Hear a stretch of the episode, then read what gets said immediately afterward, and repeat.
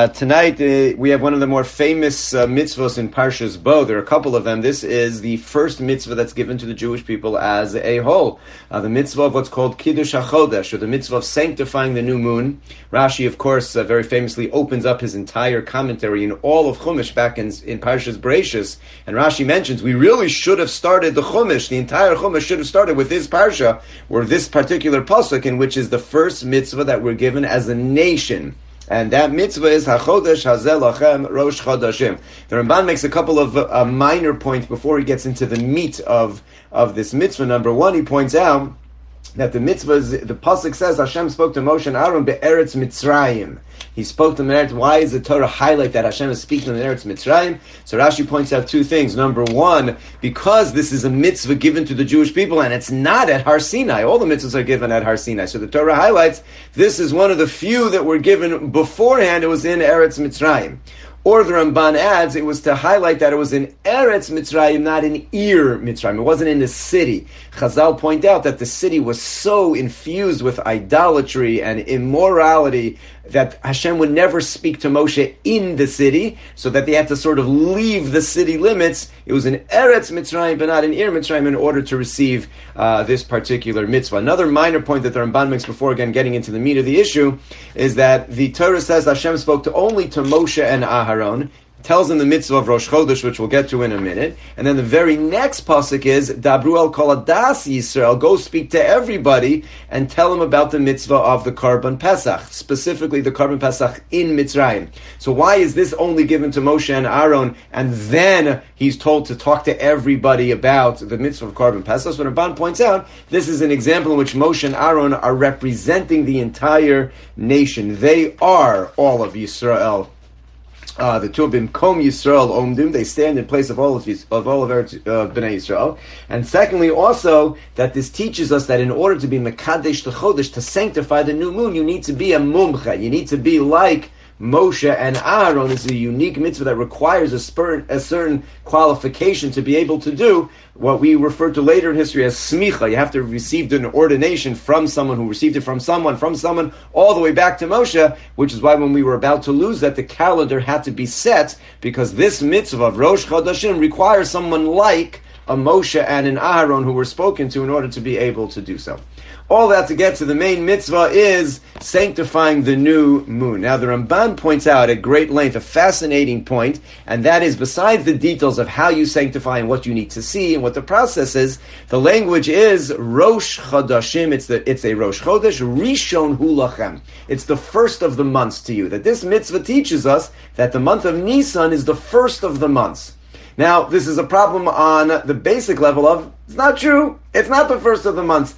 Tishrei is the beginning of the new year. Tishrei is when we celebrate Rosh Hashanah. In all matters of halacha, not just when we go from 5781 to 5782, but in matters of halacha, the new year begins in Tishrei. If you read the, all the aspects, it's Tishrei. So what does the Torah mean when it says Rosh Chodashim, the first of the months, should be Nisan? So the Ramban points out, from here we learn that when we count months, we start from Nisan. And when we say the first month of the year, it refers to Nisan.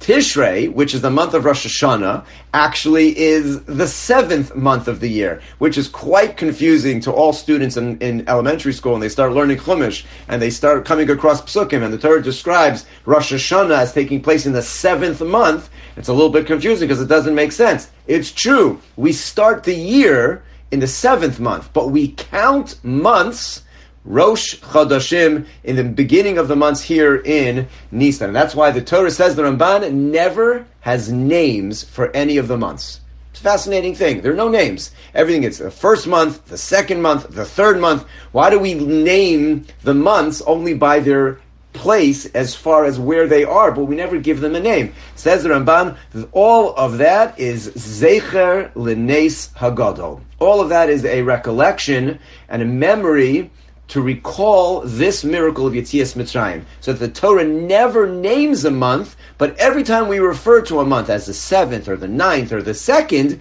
what we're doing is we're remembering Yetzias Mitzrayim because we're counting it from Nisan. This is similar to the idea that Ramban says that there are no days of the week. we only refer to it as the first of the week, the first from Shabbos, the second from Shabbos, the fifth from Shabbos.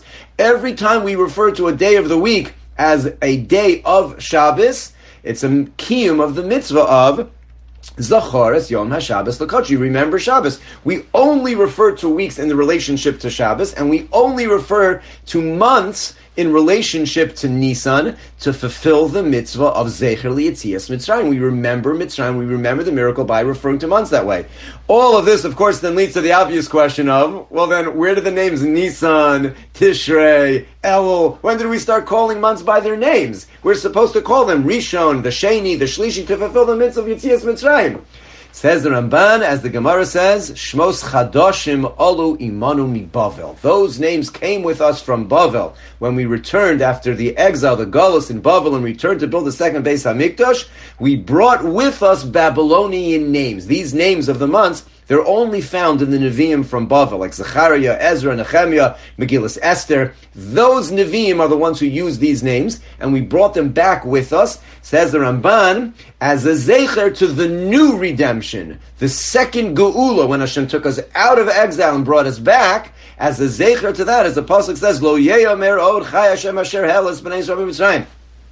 We're not only going to remember Hashem who took us out of Mitzrayim, but Hashem Asher Helev Asher Havias B'nei Tzafon. We're also going to remember the miracles of taking us back. So every time we refer to now Nisan, Elul, Tishrei, it's a key of remembering that Hashem took us out of exile once. He brought us back to the land of Israel, and the months which used to remember Yitzias Mitzrayim now are a remembrance to Yitzias Bavel, that Hashem took us out and brought us back to the land, and that's why we use those names today, even though the Torah only uses the numerical relationship to Nisan, which is the Zecher to the Nes Hagadol of Yitzias Mitzrayim, again, as we do with the days of the week, of uh, always remembering our uh, uh, Shabbos, remember our Geula, that's how we name things, and that's how they are.